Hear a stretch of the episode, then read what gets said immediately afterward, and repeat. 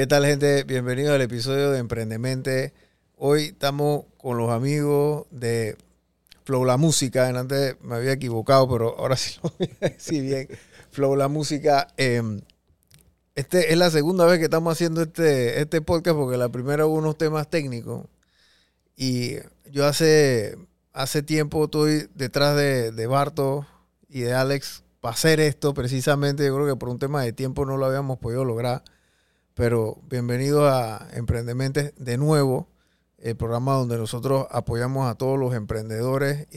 Gracias a nuestros patrocinadores Más Móvil por hacer esto posible, que nos aportan y nos ayudan. Y pronto vamos a poner Más Móvil en contacto con Flow la Música también, porque yo creo que ustedes pueden hacer cosas impactantes con ellos y agregarle valor al asunto.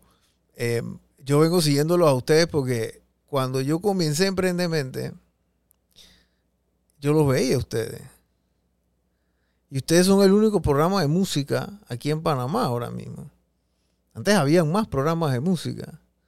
Es más, el controlador, que es de vieja data en la radio, lo sabe también. Y en antes está fuera de cámara, estamos hablando de eso. Y yo me sé un poquito la historia de ustedes cómo comenzaron. Y como todo buen comienzo tiene sus tropiezos y siguen estando, todos seguimos como que tropezándonos y levantándonos, porque esa es parte del emprendimiento, gente. El que quiere emprender y no se equivoca, entonces que se quede en su casa, porque no está emprendiendo, está haciendo otra cosa que no es emprender. Cuando ellos comenzaron, ustedes comenzaron por amor a la música y ustedes siguen teniendo amor a la música, por eso siguen estando en este negocio. Claro. Porque si no les gustara la música, no lo estuvieran haciendo. Porque el que emprende por plata es lo peor que tú puedes hacer. Porque el día que no te entra plata, ¿qué vas a hacer? Vas a ir para la casa si no hay plata. Pero cuando tienes pasión y te gusta lo que tú estás haciendo, tú vas a seguir emprendiendo. Ustedes cuando arrancaron, ¿cómo fue esto? Y cuéntenme la historia de vuelta, porque es bien interesante cómo ustedes se conocieron. ¿Cómo quedaron haciendo algo que nadie estaba haciendo en Panamá, gente? Es muy fácil tú comenzar a hacer algo cuando ya hay muchas referencias, digámoslo de esa forma. Pero nadie estaba haciendo contenido, podcast de música urbana aquí en Panamá. Es más, el reguecero, el artista urbano, a veces es hasta como un ciudadano de segunda categoría. Porque ¿dónde va? O sea, si no es en la radio, cómo se pega, o sea, cómo propone su música, cómo la promueve, dónde tú lo escuchas hablar. O sea, no hay un espacio para ellos. ¿Ustedes cómo dieron con esta idea? Cuéntenos eso. Bueno, Brian, primero que nada, gracias por la invitación, gracias a tu público, muy especial, porque es un público que le gusta ver los emprendimientos y es difícil. Tú sabes que es sumamente difícil. Así que para nosotros es un honor estar aquí. Como yo te dije una vez, yo creo que no estamos preparados o calificados para Emprendementes, la verdad que porque es un honor. Todavía siento que nos falta muchísimo, pero para nosotros es un honor que tú estés aquí, sentado en nuestro estudio, y espero que la pases bien. Bueno, Flow la Música nace como Flow Criminal. ¿Por qué criminal? Porque criminal es una palabra, una jerga que usamos aquí en Panamá y en otros países también, como para darle esa connotación de que algo está cool, de que algo está chévere, de que algo está, tú sabes, está bien, es aceptado. Entonces nosotros, bueno, vamos con Flow Criminal. No queríamos hacer algo como que Flow Music, Flow, nada de eso al inicio. Y era algo como bastante disruptivo porque la gente como criminal, estos pelados, ¿de dónde vienen? Son unos delincuentes. Pero la historia comienza en un call center donde trabajábamos los miembros fundadores, mi persona, Johnny, que ahora es el community manager, Vito, que ahora es relacionista pública de nosotros exclusivamente en Miami. El tema que aquí me tienen así de... El que a veces... hago de host, exacto. Estoy aquí. De host, presentación. No, mentira. Alexrris. Estábamos los cuatro trabajando en el call center. Bueno, la empleomanía ha crecido porque somos casi 8 o 9 integrantes ya. Wow. Sí. ustedes se conocen en el call center y... ¿Eso hace cuántos años fue? ¿Cuántos años tiene Flow la Música? Tengo como Flow 5. La Música va para 5 años. 5 años. Wow. 5 años. Con 2018 comenzaron. Sí, por ahí. Diferentes etapas, pues comenzamos. Luego tuvimos un inconveniente que nos robaron todos los equipos. Eso fue bastante triste. Duramos 1 año fuera. Luego regresamos. Luego vino pandemia. So, de esos 5 años, digamos que tenemos 3. 3 operando de una manera 3 fluida. 3 full, exacto. Y conversábamos en el call center acerca de música. O sea, ustedes estaban en el call center y todo el día estaban, era... Tirando, casi todo, bueno, no para decir casi todo, sino todos trabajaban, exacto. Filosofando de, hey, de música, CD es mejor que tal CD. Eso mismo. Este artista es mejor de tal artista. ¿Cómo así tú vas mismo a comparar fulanito con menganito? Así mismo. Y Bandido tiene un aporte principal, porque Bandido nos dice, el cantante Respeto a Bandido, nos dice... ¿Bandido trabaja con ustedes? Sí, Bandido trabaja con nosotros y nos dijo, ¿qué ustedes están haciendo para cambiar eso? Y a Barto se le prendió. Se lo puso sobre la mesa, pues. Sí, ¿qué están haciendo para cambiar lo que usted está diciendo? Que este artista es mejor, pero ¿por qué no está pasando esto? Mira Puerto Rico, mira República Dominicana, mira Colombia. ¿Qué nosotros estamos haciendo? Abrieron el debate, pues. Exactamente. Sí, a mí se me ocurrió. Se fue la semilla. A mí se me ocurrió la idea. Yo dije, bueno, pero... podemos... Entonces me di cuenta, más que nada, que Panamá ha sido muy grande en la historia. Panamá es la cuna del reggae en español. Y el que lo quiera discutir no sabe de esto. Cambia Emprendementes y busque otro programa. Otro programa, exacto. No sabe, ¿sí o no, Alex? Que pongan huevo sí, en otro programa, sí, exacto. Sí, sí. Y bueno, yo me percaté de que no había mucha documentación. Porque grandes de la música, quizás el general tiene mucha documentación, por ahí Nando Boom, pero muchos otros miembros de la música panameña urbana, como Yaranzo Pous, King Chichomán, Renato, no tanto. Y esas son personas que llenaban estadios en Sudamérica. Uh-huh. Y nada de eso se había documentado. Entonces yo le dije a Johnny, saluda al community manager, que es el que se mete en todos los problemas en Instagram. Y piensa que somos nosotros. ¿Qué es Barto? Sí. ¿Qué es Barto y Alex buscando flenque? Buscando problemas. Pero, como te comentaba, yo decía, wow, pero no hay una entrevista a Yaranzo Pous, no hay una entrevista a los Kilamanjaro, no hay una entrevista a Cafú como que bien hecha. Tú sabes, con todo el respeto que se merecen, porque como bien tú indicabas, eran invitados a programas. Pero era como que, vamos a hacer un segmentito y te entrevistamos rapidito. No se le daba como el debido respeto o la para que desarrollaran, ¿no? Desarrollaran, exacto, la historia. Esa exposición, y yo quería darle eso. Claro, yo no sabía cómo operar una cámara. Yo no sabía que necesitábamos micrófonos externos. Yo no sabía que necesitábamos luces. Yo no sabía nada de eso. Y así comienza la travesía.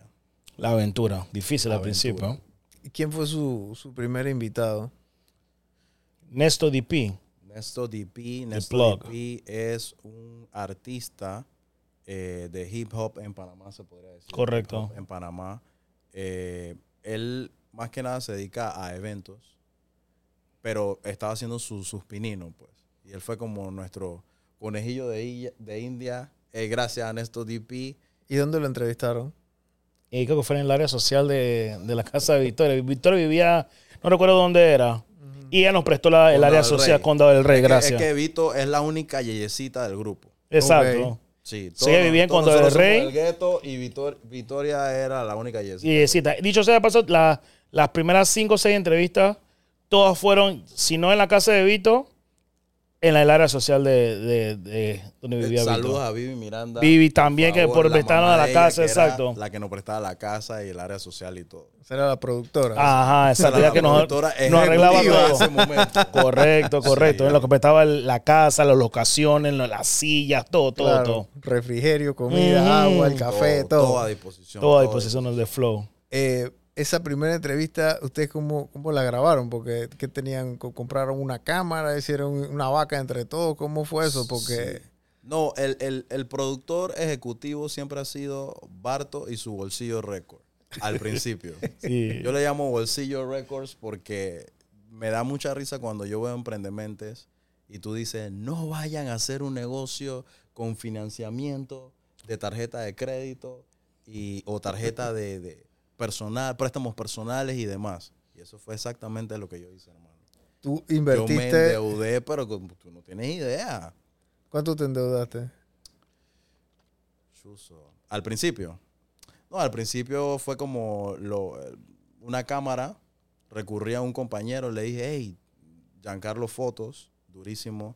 Le dije, hey, Gianca, amigo mío de la infancia, vamos a meternos en este negocio, vamos a hacer entrevistas, que esto, que lo otro. Y él me dice, Barto, yo no veo dinero ahí. Ha sido una gran satisfacción. Nos vemos y a la próxima. Pronto. Pero tú cuentas con todo lo que tú necesites en el sentido de yo decirte cuál es la cámara, cuál es esto, pero yo no me voy a meter en eso. Claro. Así que ya me tocaba comprar una cámara. Luego de eso, conocimos en una boda, en la boda de Johnny, conozco a Giancarlo también, pero en esta parte es de video. Él tiene una compañía que se llama Frame Digital. Durísimo también. Y él me dice, cómprate la Canon 80D. En ese entonces estaba en $1,200. Yo no sabía de lentes. Yo no sabía que la cámara también necesitaba lentes. Así que yo compro la cámara y cuando la compro en Amazon, camino, o sea, desde el envío de la cámara hacia Panamá, que antes se tomaba un poquito más de día en llegar. Yo me estaba comiendo los tutoriales en YouTube, como tú no tienes idea, para poder usar la cámara.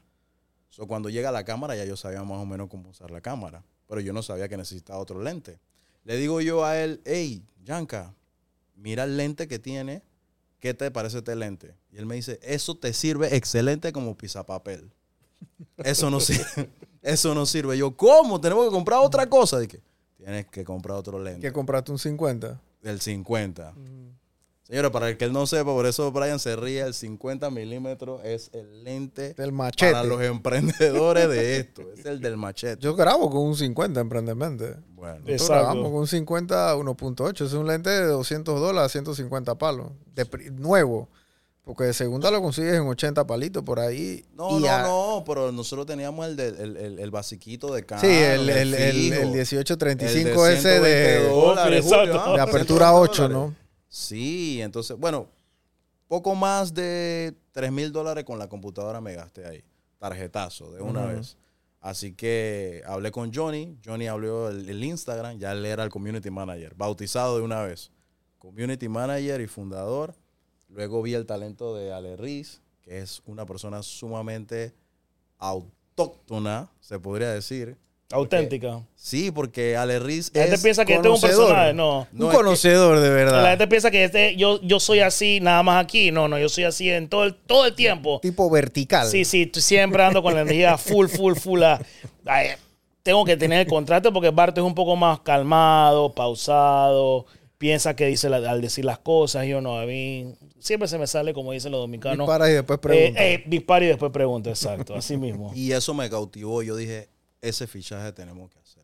Entonces, luego Vito era también la versión de él, pero femenina. O sea, que ahí eran 4 ya. Correcto. Éramos 4 integrantes. Ustedes 2, Vito y Johnny. Sí. Ustedes comenzaron así. Sí. Ustedes comenzaron y yo asumo que... Porque cuando la efervescencia arranca, todo el mundo, tú sabes, ¿no? Van todos para encima, pero yo creo que las ganas de que esto funcionara era más de que si monetizaba o no. ¿Me explico? Sí, nosotros... O sea, yo siento que ustedes son así. Yo siento como que cada vez que hablo contigo, Barto, es más como que tú estás fijándote más. Dije, hey, este video le fue bien. Esta vaina funcionó. Esto nos sirve. Hey, uno a veces sabe que la está haciendo las cosas bien, pero probablemente la otra gente no sepa porque lo que tú estás haciendo es nuevo. ¿Me explico?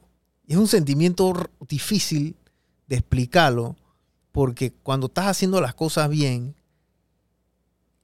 365 días al año, a lo mejor una persona te va a decir de vez en cuando, dije, hey, está cool.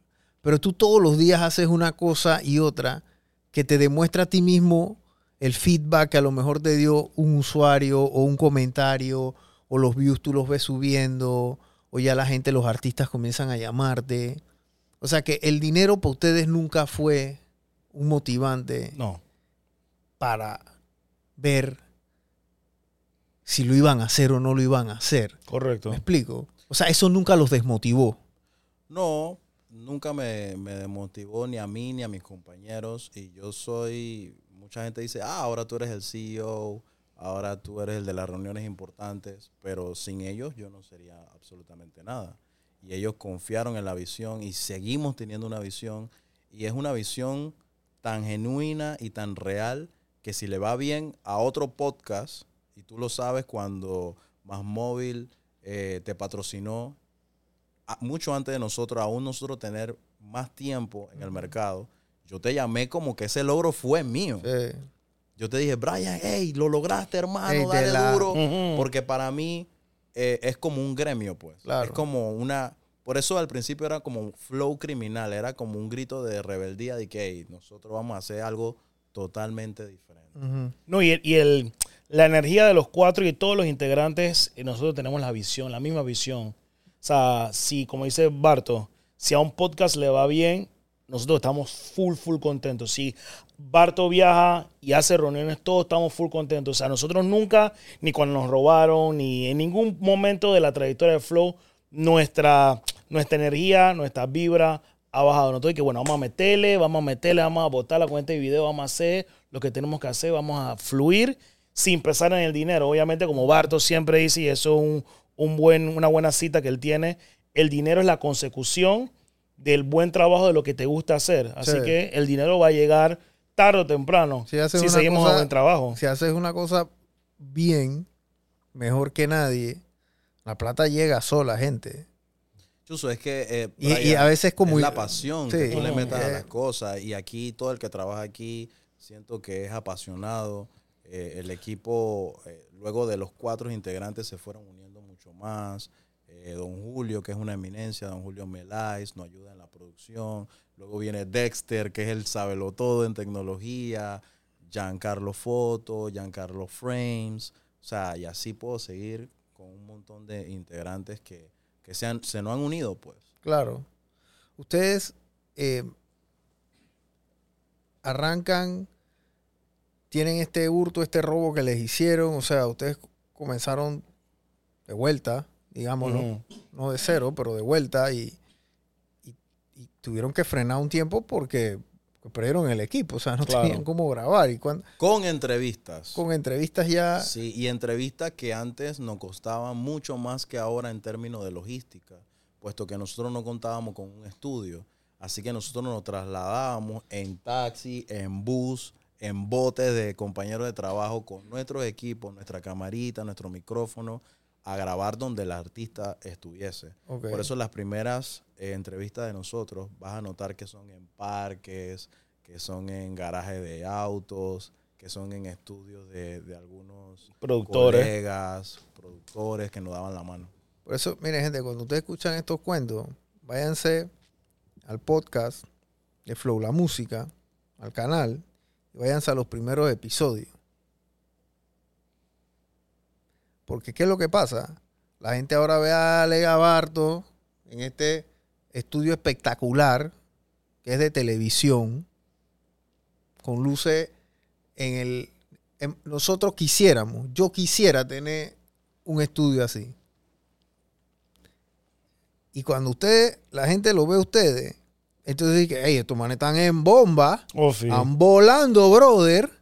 ¿Me explico? Pero esto no fue de la noche a la mañana. Entonces, ¿quién está dispuesto a ir a un taller de mecánica a entrevistar a un reguecero con el pasaje justo después de salir de trabajo? Sí, porque era después de... Como todos trabajamos de noche, salíamos a las 12, nos tocaba, y es una anécdota bien divertida, cuando nos tocaba entrevistar a los artistas del Código Quircao. Salíamos a las 12, llegamos donde el Código como a las 2:30, y ahí nos quedábamos hasta las 3, 4 de la mañana, dándole, porque obviamente él tenía 3, 4 artistas, y Barto, muy sabiamente decía, ¿sabes qué? Vamos a aprovechar que están los tres aquí. Y los grabamos aquí, a los tres. Y me le metemos a los cuatro de una sola vez. Salíamos 3, 4 de la mañana. También obviamente compartiendo, porque eso es una experiencia bien cálida. Compartir con los artistas, los productores, en el proceso creativo de las músicas. Nos enseñaban las maquetas de las músicas. Claro. Muy interesante todo. Pero sí, efectivamente. Aprendíamos en el proceso y yo aprendí a editar, a hacer miniaturas de YouTube, aprendí de escenografía. Siempre he sido bien empírico, hasta que llegó Julio Meláis y me dijo de que no, esto no es así, esto es asá. Pero ellos le han dado ese salto de calidad que ahora ustedes ven con la música, ¿no? Que claro. mucha gente pensaba que nosotros grabábamos en otro país. A veces, al principio no pensaban las personas que éramos panameños por la calidad que tenía el programa, claro. siendo un programa independiente y no teniendo ningún respaldo televisivo. Pues. Sí, esto porque esto parece un set de televisión. Es un set de televisión. Lo que pasa es que tenemos cámaras que son casi de tele también, ojo. Pero las cámaras de televisión son más grandes, etcétera, y otras cosas, ¿no? Pero emprender es eso, gente. Hay que estar haciendo lo que uno no esté dispuesto a hacer. Yo me acuerdo cuando Manuel, mi socio y yo comenzamos la agencia, nosotros no teníamos oficina. Y Manuel, el papá de Manuel, tiene un taller de chapistería aquí en calle 19 de Río Abajo, que se llama Beauty Car Shop.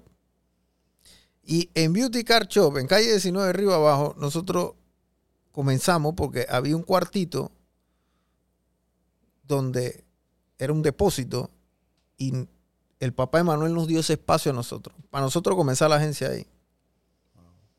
Wow. Yo tengo fotos de eso todavía. Más voy a cuando saca el clip voy a poner la foto mía de Manuel y de Isa. Isa es fue la primera diseñadora de nosotros y todavía sigue con nosotros en la agencia. Hace 5 o 6 años. Pero ¿qué pasa? El que los ve a ustedes dice, hey, estos manes ya están en Hollywood. Pero nadie, y así es la historia de muchos de estos artistas, ninguna historia de éxito nace en éxito. Exacto. Es una épica. Y la épica se va construyendo sobre la escasez, sobre el hambre, sobre la penumbra, sobre la lucha. Por eso yo te decía, Brian, fanático real de tu programa, yo te comentaba que nosotros no nos considerábamos dignos de estar en tu programa por respeto a los emprendedores que allí están, pues. O sea, los veo bien arriba, lo veo. Pero luego te entendí cuando me dijiste, pero, o sea, ustedes están haciendo algo increíble. Y a veces uno tiene la visión tan alta que no se da cuenta de que ya ha hecho muchas cosas. Y eso lo siento con el cariño de las personas, porque nosotros somos personas comunes y silvestres y creo que eso les gusta a las personas cuando nos ven a Alex cogiendo un bus, a mí cogiendo un metro. Y el cariño, y el panameño es complicado. Y eso es algo que me sorprende. Eso a mí me sorprende, porque el panameño es como de decirte como que, hey, lo estás haciendo bien, o qué es lo que es, una foto contigo. Y a nosotros nos tratan como si nosotros fuéramos unos artistas inmensos. Y da un poco de pena porque... cariño increíble. Increíble, porque efectivamente hemos tenido artistas aquí que nos han dicho que el panameño, el fanático panameño es totalmente distinto al fanático alrededor del mundo. El fanático panameño no es de darle amor al artista si lo ve en la calle, en los malls. Es más, hemos visto videos de personas de otros países viniendo a los malls y es como si estuviera viendo al Papa. Y a nosotros nos paran en los metros, en el taxi. Y uno se siente incómodo y yo, wow, yo no esperaba esta reacción de la gente. Cariño, y es genuino porque... la gente, y tú lo mencionabas al inicio, Barto también, esto es un espacio para los artistas, pero de parte de los fanáticos que hacían mucha falta. Y la gente se siente muy identificada, que como no Barto dice. No hay. Somos no hay un producto. Ciudadanos a pie, normales. Cuando Barto me dice eso de que chuzo, que yo no sé, o sea, no me siento listo, porque lo tuve que corretear. Esto no fue de que hey, Barto llega y entonces el man aparece. No. Esto fue un proceso de cortejo. Largo y tendido. Y para acabar el primer episodio, entonces, problemas técnicos, y entonces ahora estamos va a salir súper mejor, hermano. No, siempre. Los dos van... Me lo dijiste. ¿Y qué pasa? y con el respeto, o sea, todos los emprendedores que han ido a Emprendementes, todos los negocios, todas las industrias, han sido pocos los emprendimientos en Emprendementes que han pasado, que han sido cosas que no hay en Panamá. ¿Me explico? Sí. Muchos han llegado y muchos han sido de restaurantes, etcétera. En Panamá hay muchos restaurantes, pero restaurantes exitosos no hay muchos. Y entonces ese restaurantero hace algo diferente. Felipe Milanés hace una vaina diferente que hacen los otros. O su ética de trabajo es tal de que el tipo trabaja más que todos los demás, por eso él le va bien. ¿Me explico? O sea, siempre hay esos factores, ¿no? Correcto. Que son diferenciadores. Pero ustedes, ¿con quién se pueden comparar? O sea, no hay comparación. Ustedes están... Hay un libro de Peter Thiel. Peter Thiel fue uno de los fundadores de PayPal, colega de Elon Musk en su momento. Ellos venden la empresa y cada uno agarra su cheque y comienzan a hacer sus empresas por su lado. Peter Thiel hizo una empresa que se llama Palantir, que es como un contratista del gobierno y hacen inteligencia y máquinas y un poco de cosas. Bueno, Elon Musk hizo Tesla, SpaceX, compra Twitter. O sea, todo el mundo hizo sus emprendimientos después, ¿no? Y él hizo un libro que se llama From Zero to One, de 0 a 1. Porque es muy fácil llegar de 1 a 2. Pero arrancar algo de 0... y llevarlo a un 1 es lo más complicado que puedes hacer porque no tienes una comparación. Y a veces nosotros hacemos, por lo menos yo salgo, la vez pasada tuve con el favor de Dios y los patrocinadores que nos ayudaron, fuimos a Miami, entrevistamos una gente allá, nos fue súper bien. Había gente donde yo fui, que ellos, era como un coworking, y ellos estaban grabando también, tenían como mini estudios ahí. Y después, bueno, grabé a alguien, me fui, me tomé un café ahí con una gente que estaban ahí como en el área común. Y ahí me preguntan, dije, hey, ven acá, y tú tienes un podcast que no sé qué. Yo dije, sí, tú. Dije, sí, bueno, mira, lo que pasa es que la industria del podcast en los Estados Unidos funciona de esta manera. Los podcasts van a donde la persona... Porque es muy complicado tú agarrar un artista o agarrar una persona famosa y volarlo, montarlo en un avión y traerlo a tu estudio, a lo menos que tú seas, dije, Joe Rogan, o seas una noticiero, un CBS, una NBC, eminencia. Fox, una cosa así grande, ¿me explico? O sea, con cobertura nacional. Pero estos tipos no van ahí, dije, donde tú estás. Tú tienes que ir donde vas. Tú armas el set y los manes llegan ahí. Por eso es que muchos de los podcasts que tú ves con estos artistas y estos atletas a veces son en lugares así random. Porque ellos van donde el artista. Entonces tú sales y tú vas a Dominicana y tú vienes con ideas de allá porque fuiste a Dominicana hace poco y nosotros salimos, yo cuando salí por lo menos salgo y trato de ver qué puedo yo traerme a Panamá porque aquí en Panamá no podemos hacer eso de ir a donde la persona, entrevistarlo, etcétera, porque logísticamente es muy sencillo que una persona llegue al área metropolitana aquí, pues. Tú fuiste a Dominicana, traes esas ideas también y la generación de contenido, que es lo que yo vengo predicando de hace 2 años. Hace 2 años yo vengo diciendo a la gente, tienen que generar contenido, gente. Viene el tigre, tienen que generar contenido. Viene el tigre, ya el tigre llegó, ya él está en la casa, se bañó, ya se metió. Se bañó, ya se puso la pijama y no te deja ni siquiera dormir en la cama porque ya llegó, ya está aquí. Lo que no está montado, no está montado. Entonces ya. Tú vas allá y tú ves lo que es una productora de generación de contenido en esteroide con turbo de esa gente. Y antes me la estabas contando. Cuéntale a la gente que nos ve qué es lo que significa de verdad tú tener un podcast o un medio en una industria como República Dominicana cuando tú fuiste allá y tú viste eso. Porque una cosa es lo que tú crees que es. Y cuando tú vas allá y tú lo ves en vivo y en directo, tú dices, chuzo, esto es la Grandes Ligas. Sí, cada vez que tengo la oportunidad de viajar, saludos a la gente y los tripulantes de Copa, me trataron súper bien, a la gente de Maleteros, del Tocumen, me reconocieron, Barto, y me trataron, hermano, 1A, saludos a esa gente de Copa, mucho cariño y mucho aprecio.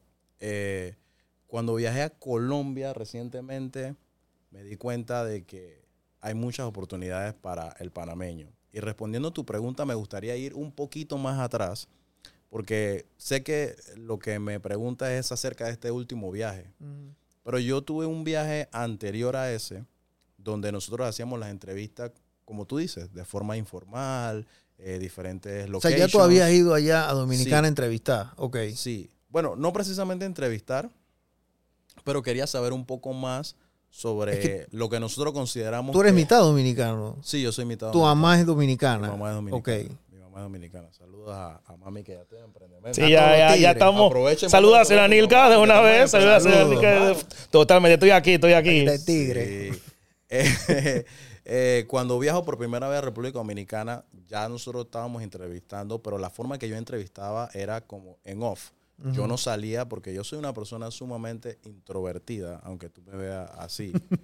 Y yo no quería salir en cámara y le hacía la entrevista a los artistas, los sentaba, era mi voz y los artistas salían en cámara. Una sola cámara, una sola toma, donde ellos estuviesen. Si ladraba el perro, eso iba ahí. No había ningún problema.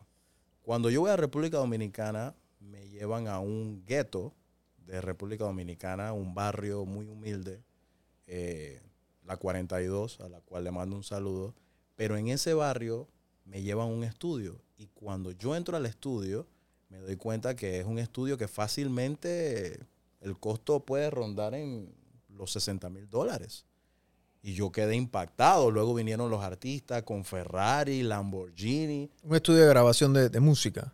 De podcast. Ah, ok, de podcast. Y música a la vez. Wow. O sea, era como un híbrido. O sea, claro. Y yo me quedé como que... wow, esta gente hizo eso en un barrio. Y pregunté el por qué. Y ellos me dijeron, pero es que aquí está la esencia del barrio. Aquí nosotros no nos podemos ir, por decirte algo, a un Costa del Este, para que tengan la comparativa aquí en Panamá. No podemos irnos a un San Francisco porque la esencia está aquí. De repente cuando crezcamos mucho podemos... mover los estudios. Pero ahora exacto. Que está comenzando, aquí la gente... se respira. Ellos le dicen el grajo, a la esencia. Nosotros tenemos que estar en el grajo. Y yo dije, wow, cuando llegue allá... voy a hacer esa idea. Y agarré un espacio de mi casa y hice mi préstamo, todo lo que tú dices que no se debe hacer. Perdónenme, mi gente de Emprendementes. Yo sé que no es lo que Brian le dice que tengan que hacer. Él sabe mucho de economía. Bueno, ya Barto podía pedir un préstamo porque ya tenía un producto validado. ¿Me explico? Bueno, yo agarré mi préstamo y armé este estudio que tú estás viendo. Tiene dos cabinas. Su baño, todo lo necesario para que pues, la gente esté cómoda. Pues. Ustedes arrancan, pasa todo este tiempo, ¿cuántos artistas ustedes han entrevistado ahora mismo que se acuerdan? Alex, responde tú esa. Chuso, usted tiene que estar rondando cerca de los 200 artistas. Wow. Por ahí, 200 artistas. Y... Fijo, videos desde cuando Barto hacía las entrevistas en off, puede haber ya 200 videos. Artistas casi llegando a los 200. Si tú me preguntas a mí, ya, te doy $1,000,000 y me dices 30 artistas panameños de reggae. Yo creo que llego a 10. ¿Me explico? La esencia de lo que ustedes tienen es cuando ustedes le dan una... apertura y un escenario a estos 200 artistas que viven en el anonimato, salvo peguen una canción o tengan buena música, etcétera, o tengan un nicho de gente que los consume, pero es complicado llegar a las masas si no tienes una plataforma como la de ustedes. Yo quiero volver a Dominicana porque cuando tú estuviste en Dominicana la última vez, okay, me cuenta que fuiste a este edificio que es un lugar famoso allá en Dominicana. La mayoría de los podcasts o lo que se hace viral que nosotros consumimos a que nos llega acá se da ahí. Alofoque Media Group. Correcto, Alofoque. Ahí es donde va Tekeshi, que me acuerdo que cuando fue Tekeshi que pasó el enredo, yo creo que fue 1 o 2 días después que estaba allá, que se agarró a trompar con un man y después lo metieron preso y después... no podía salir, ya yo creo que le dieron calle, entonces sí, ya se pudo ir para los Estados Unidos, bueno, locuras.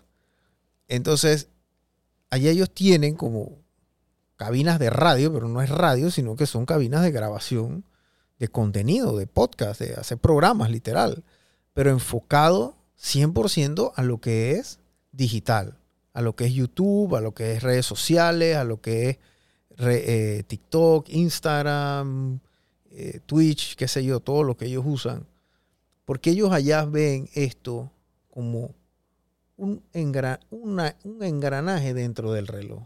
No es todo el reloj, es un engranaje dentro del reloj, porque un reloj tiene muchos engranajes.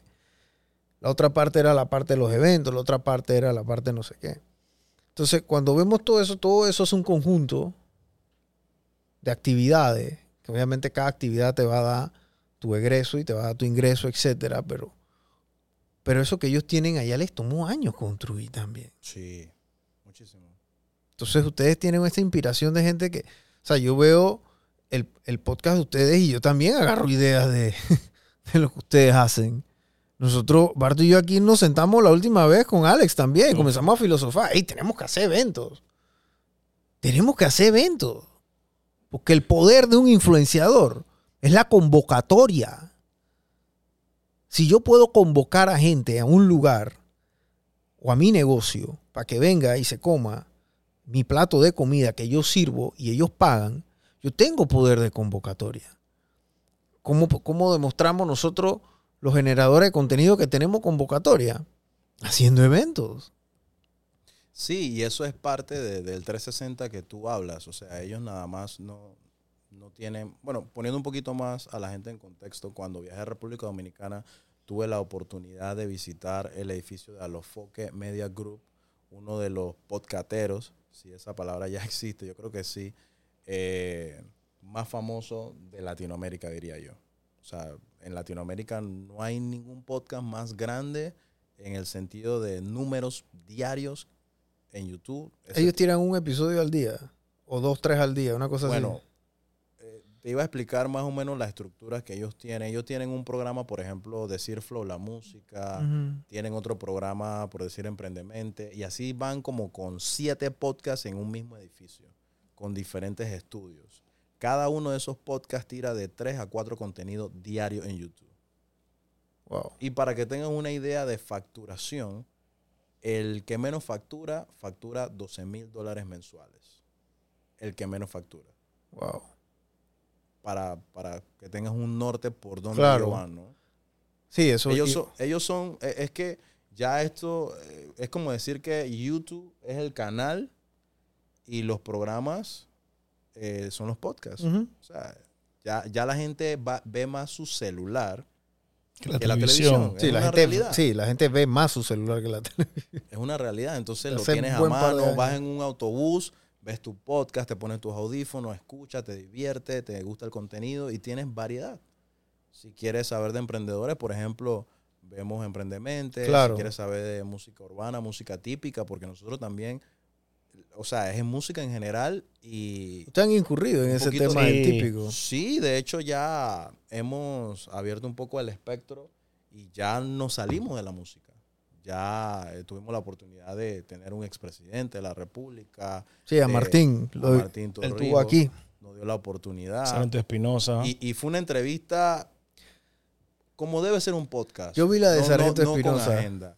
Sí, con Sargento Espinosa también. Ese está metido en la música. Sí. Yo no sabía que él había escrito ese poco. Nosotros no sabíamos, nosotros no enteramos en ese momento. Y es un personaje, es tremenda persona, obviamente una persona súper, súper querida. Y un actorazo. Y el humor que él tiene es un humor natural. Él es enteramente gracioso, así como tú lo viste en el podcast. Y esas son las entrevistas, Brian, que a mí me llenan de mucha felicidad porque... Son entrevistas que cuando yo digo que la voy a hacer, hasta el mismo equipo me dice de que, pero, o sea, gente espinosa, o sea, no es una persona que está en la palestra ahora mismo. Y yo digo, hey, debemos inmortalizar ese personaje.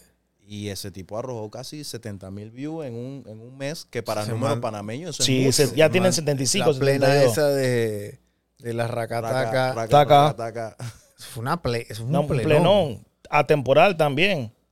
Eso fue un pleno. Y la otra que tiene Disque Yeye, Soma de Inta, en Disque Yeye. Ese Disque Yeye fue un palazo. También, palazo. Un palazo. Y todos los artistas, de verdad, le mando un abrazo. De parte respeto máximo, exacto. La música de Emprendementes, porque nos han dado el apoyo. Y ahora ya ellos entendieron que la música quizás es un 35% y el restante es contenido. Ahí están los casos de Nery Moni, que tú te reías conmigo y me llamabas y que, pero eso es verdad. Pero, hey, es el chico del vicio de todas. Sí, es el... El chico, el vicio de todas. Ese clip yo... La mirada del tigre. Yo ya me dije, ¿qué está pasando? O sea, esto, ¿qué es esto? O sea, ¿qué es lo que está aconteciendo? No, y está bien porque... eso se ha vuelto ya... Es sticker en los celulares. Es decir, yo soy el vicio de todas. Y parte del argot popular de la persona. ¿Quién tú te crees? ¿Tú crees que tú eres Nery? Ajá, el vicio de todas. O sea, es una locura. Sí. Y después comenzaron a sacarle memes... Bueno, también le sacaron un poco de conversaciones que yo no sé si eran verdad o mentira. Dije, hey, este mano me mandó los 5 palos, que los 3 palos. Dije, chicha, tú eres... Pero Brian, tú sabes el bochinche. Sí, porque yo estoy viendo... Yo veo las redes sociales de Panamá, ¿me explico? Entonces, o sea, ustedes generan conversaciones y tráfico en base a las entrevistas que se dan aquí, porque... Por ejemplo, la del Barbell también. La del Barbell dio bastante. Sí, ya va para 142,000 views en menos de 2 semanas. Y eso fue porque, digo, él da estas declaraciones de A, B, C y D, todo lo que dijo. Pero es porque él, a lo mejor en su día a día no se va a poner ahí a decirlo, pero aquí... No, pero también es un... Se suelta, ¿no? Es un trabajo en conjunto, tanto del artista que trabaja sus redes como nosotros que hemos venido trabajando las redes. Nosotros ya vamos para 55,000 seguidores en YouTube desde cero. O sea, esto no fue un canal de YouTube que compramos y le dimos para adelante. Esto es desde cero. O sea, cada seguidor de nosotros es porque es fiel seguidor al contenido. Y eso es increíble. Nosotros en un estreno de entrevista metemos hasta 3,000 personas conectadas al mismo tiempo. Wow. Live. Es una locura. Esos son números que nosotros en Emprendementes jamás estamos viendo. O sea, una entrevista mía, lo más que tienen son 20,000, 25,000 views. La mayoría tienen 2,000, 3,000, por ahí. O sea, no es mucho, ¿no? TikTok, Instagram, a lo mejor se mueve un poquito más. Pero el Instagram de ustedes es tendencia nacional, o sea, es tendencia general porque mueven el tema de la cultura, o sea, ustedes mueven la cultura urbana más que nadie, porque nadie tiene esa capacidad que tienen ustedes. Sí, nos pasó mucho con el típico cuando Nayo Crespo, que le mando un saludo, me dice, hey, tienes que abrir el compás. Claro. Ya ustedes tienen la capacidad no solamente de entrevistar artistas urbanos, sino artistas de todos los géneros, gracias. Y yo dije, bueno, dale, vamos a darle. Cuando hicimos la de Jonathan Chávez, eso fue un boom. Uf. Porque se estaba tirando con Nery Moni.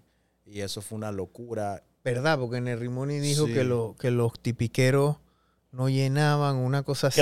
Exacto, que los tipiqueros no están tan pegados. No estaban tan pegados. Sí. Parece que no ha ido un baile en Nery Moni, loco. Oye, a raíz de eso nos invitaron a Chitré. Tuvimos la oportunidad de innovar.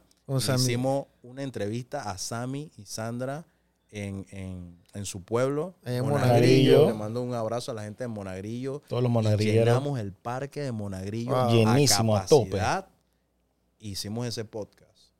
Y nos arriesgamos. O sea, me acuerdo, tú me dijiste que ibas a ir para Chitré a hacer el contenido allá. Hermano, yo no dormí el día anterior. Barto siempre va picando por delante. Claro. Después que Barto me dice eso, yo dije, hey, debería de ir yo al interior a entrevistar emprendedores del interior. Sí, porque, y te digo algo con respecto a lo que tú me decías, no, Barto, pero mira, mis números no llegan a los de ustedes, pero es que cada contenido es diferente. Distinto. El segmento que tú tienes, obviamente, no es tan popular, pero yo te digo que no le bajes ni un solo al volumen de velocidad que tiene.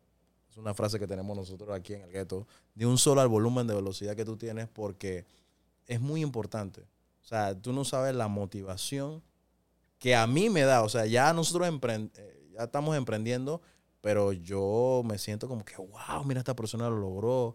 Vi la persona de Copa.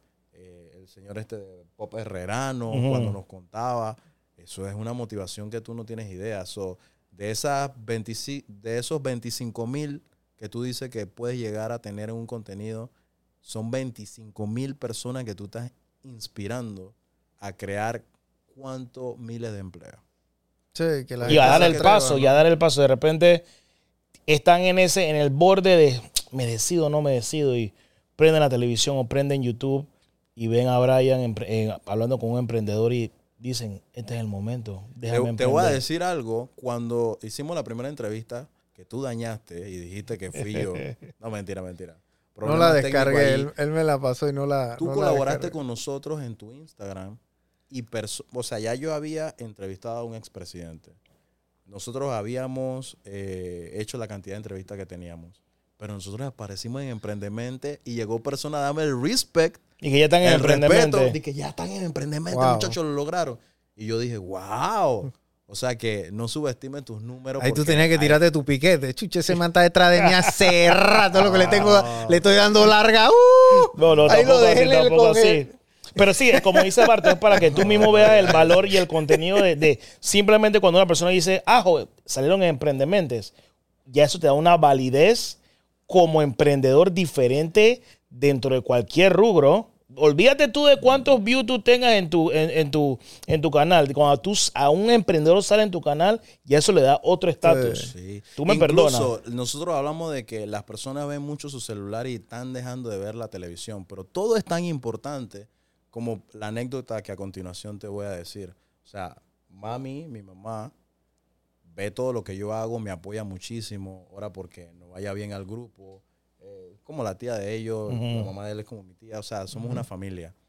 Y ella me dice, ¿sabes qué, hijo? Lo estás haciendo bien. Yo, bueno, mami, mira, hicimos tal entrevista, logramos tanto view. Hermano, y no fue hasta que nos invitaron en TVN al programa Hello. Y Vázquez y todas las personas allá, que aparecimos en el programa y mami vio eso y dijo, ahora sí. Lo lograron, ahora sí están. O sea, para ella es mucho, o sea, la televisión lo ve como que, wow. Sigue siendo los top. ¿Me entiendes? Sigue siendo los top. Entonces, ahí yo entendí como que, wow, ningún medio es menos importante que otro. Sí, todos te van a aportar. Ustedes trabajan. Sí. O sea, ustedes no están 100%. No, full no. En Flow la Música. Todavía no. Ustedes trabajan. Sí.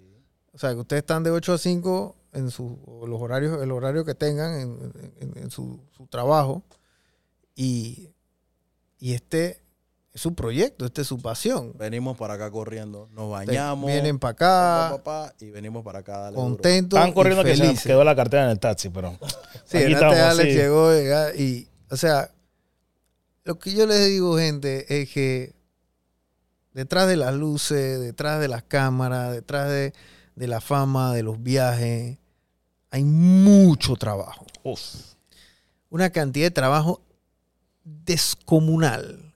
Incluso, mira que nosotros vamos para 5 años, está bien, interrumpidos, pero se nos ha hecho muy difícil conseguir patrocinadores.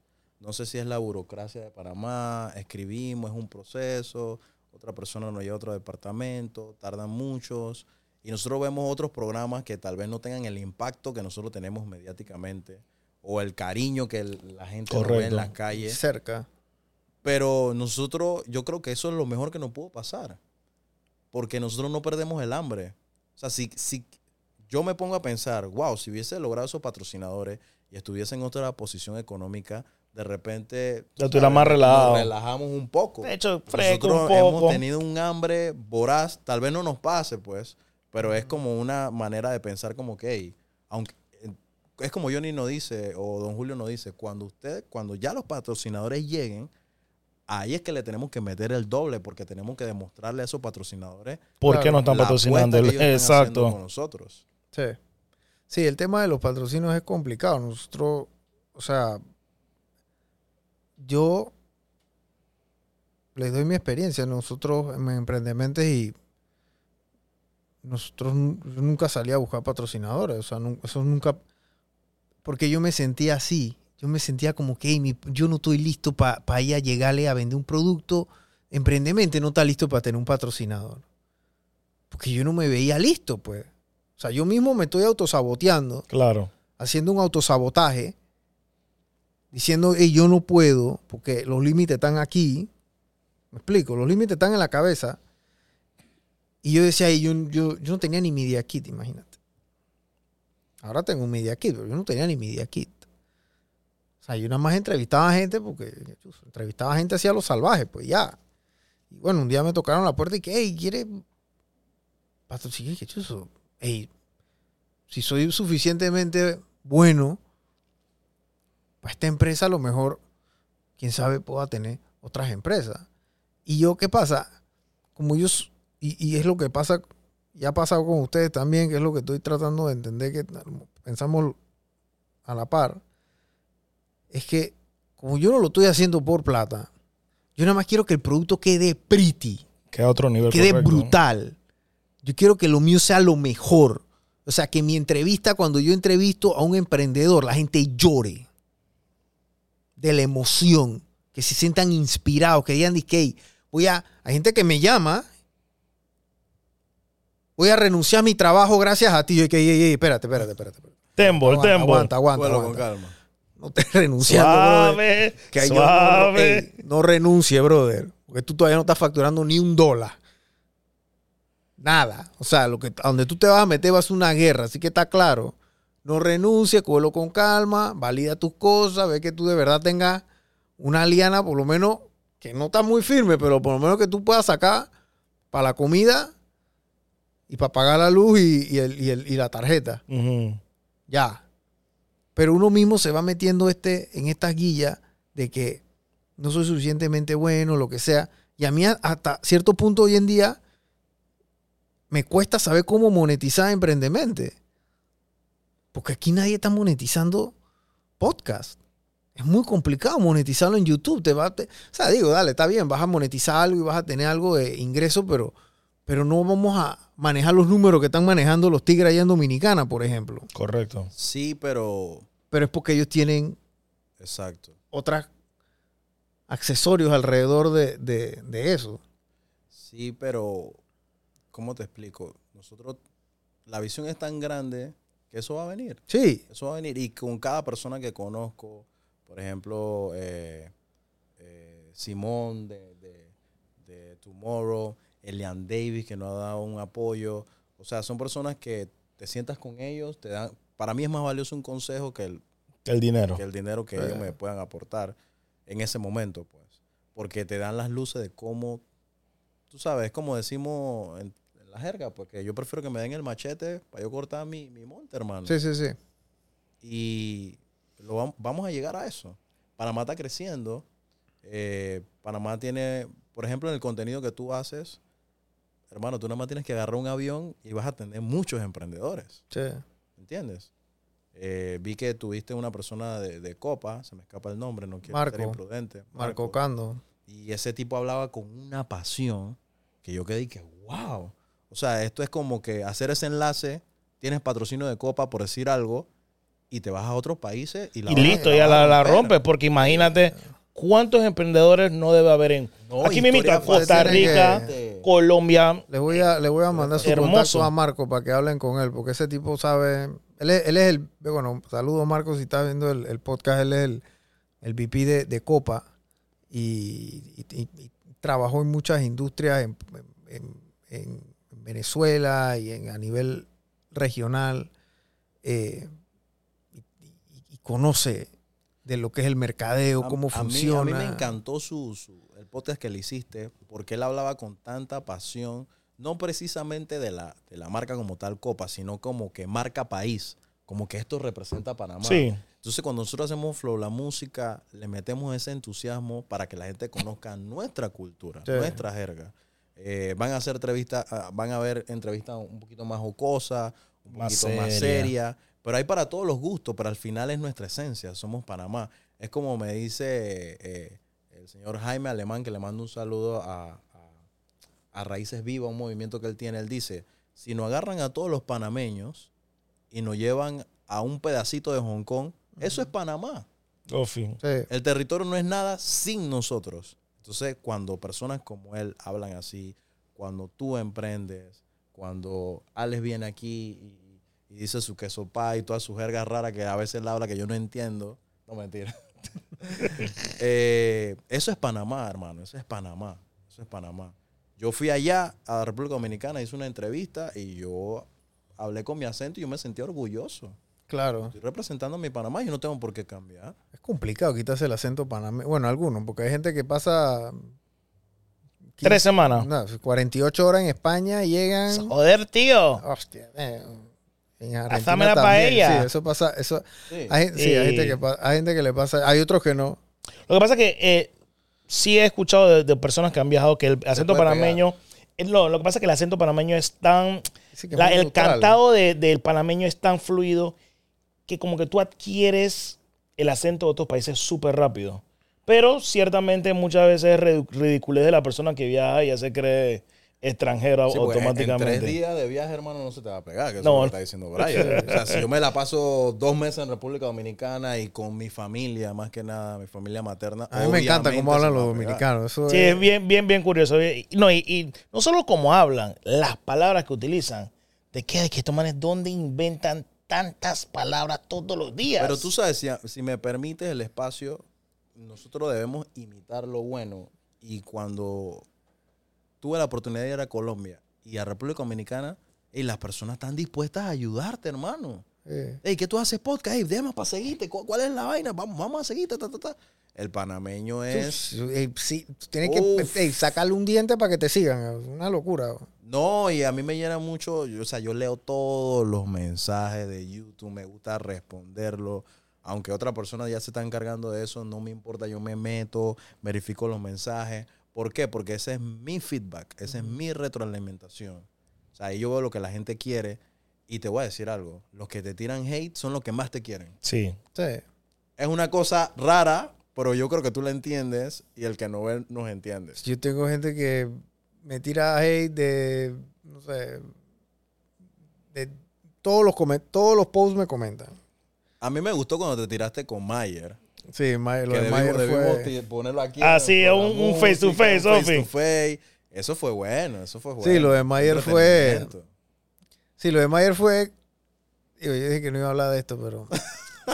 Lo sacaste de la zona de confort. Ya entró en terreno floral. No, lo de Mayer fue algo que ya mi socio, Manuel, ya le había dicho a Mayer que yo iba a hacer el video. Y Manuel le dice a Mayer, hey, Ryan va a hacer este video. Y yo le había dicho a Manuel, dile, porque yo no conozco a Mayer tan bien, pero yo sé que él puede, no sé si puede o no puede ser, pero yo no sabía cómo él iba a reaccionar.